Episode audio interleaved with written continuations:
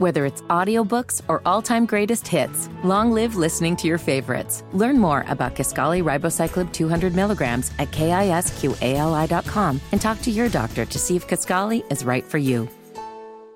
Let's do a round of Is It Racist? Oh. It's time to play.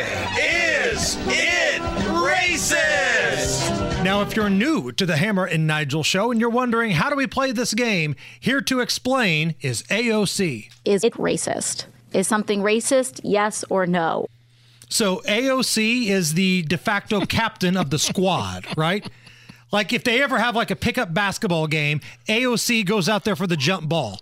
If they ever have a you know pickup football game, AOC goes out there and she calls the coin toss. She's the captain. Ayanna Pressley, also a squad member, and Ayanna Pressley took to the uh, house floor to rip and rant about Walgreens closing one of their stores in a crime ridden area in Boston.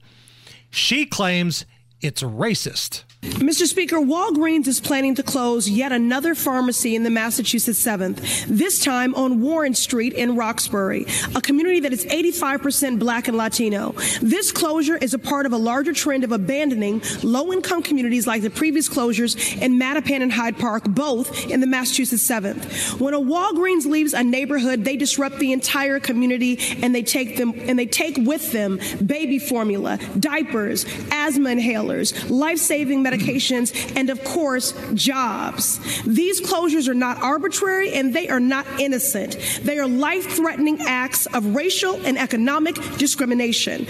Now, before I get your answer, Nige, I want to make sure you've got all the information. You've heard Ayanna Pressley saying Walgreens is racist because they closed down this Boston suburb Yes. area. Walgreens responded to the New York Post saying, quote, the Roxbury, Massachusetts closure was due to several factors, including the cost of operating, low prescription volume, and low reimbursement rates. The New York Post also points out that while Walgreens didn't specifically name crime or retail theft as a reason for the Roxbury closure, several viral videos of thieves ransacking the company's store have raised suspicion on social That's media. what all these closings are, ladies and gentlemen. Why did Starbucks close on Monument Circle? Crime and violence. Why did. Uh, look what's happening in Boston. They're falling apart. They just had to shut down their inner city rec center where underprivileged kids go to play basketball and sports and swim to stay out of trouble to house uh, hundreds and hundreds of illegal immigrants. And she, just, she didn't address the crime that's in the city.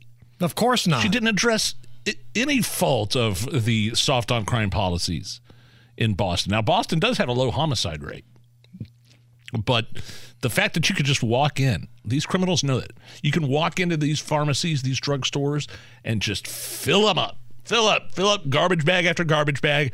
The employees can't do anything, and cops won't arrest them. The employee will get fired if they try to intervene. And now Ayanna Pressley's like, well, I can't believe they're leaving. Well, they're probably tired of getting all of their employees in danger and having all of their merchandise stolen. So no, I don't think that's uh it's not racist for Walgreens to close a location because of a lot of grab and go and crime activity.